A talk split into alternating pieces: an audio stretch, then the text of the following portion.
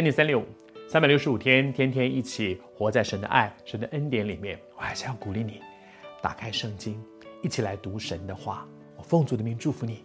主有一个启示的灵在我们里面，圣灵是启示的灵，带我们进入真理。你不要说我读不懂圣经，我告诉你，你每次打开圣经，你跟主祷告说：主啊，求你让圣灵帮助我，让我能够读得懂圣经。好像耶稣说他开门徒的心窍，让门徒能够明白圣经。我要祝福你读得懂圣经。这段时间我们讲到在约瑟，你不能只看到的是一个圣经故事，一个几千年前的一个人物身上发生的一些事情，好像一个传奇一样。不是的，这一段记载跟你有关。这一段的记载告诉我们，约瑟的主也是你的主，也是我的主。在约瑟的身上做奇妙大功的那位神，在你的身上，在我的身上照样行奇妙的大功。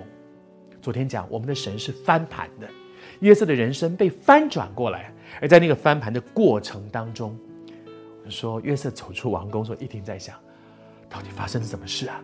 怎么会突然这样呢？走进皇宫的时候他还是个囚犯，走出去的时候他竟然成为一人之下万万人之上，在埃及的宰相，统管全国。埃及是当时世界上最强的国家之一，怎么会突然变成这样呢？但是如果你回过头来看，一路走来，你就会发现，从人来看，约瑟的人生是每下愈况，越来越不好。从家里面，爸爸心肝宝贝，我们说爸宝妈宝心肝宝贝，然后呢被陷害，被卖，然后做奴隶，然后又被陷害，然后做囚犯，然后被遗忘。他的人生是一路往下滑，越来越不好。但是你知道吗？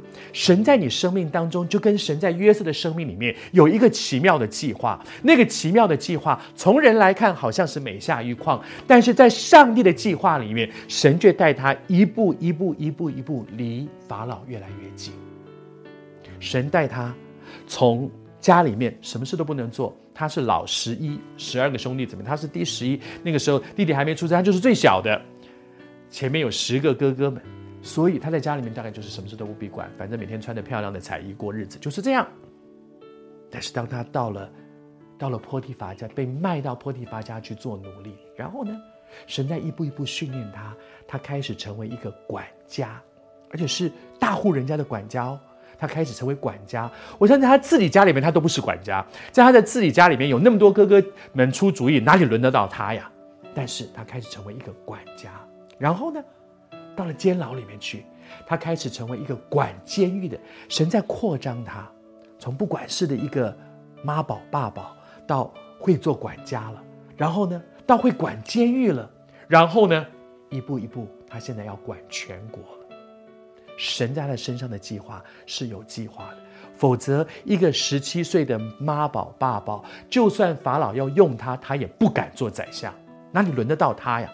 就算在那个位置上，我们华人有一句话说沐猴而冠，你穿了那个龙袍也不是天子。但是神一步一步的带领他。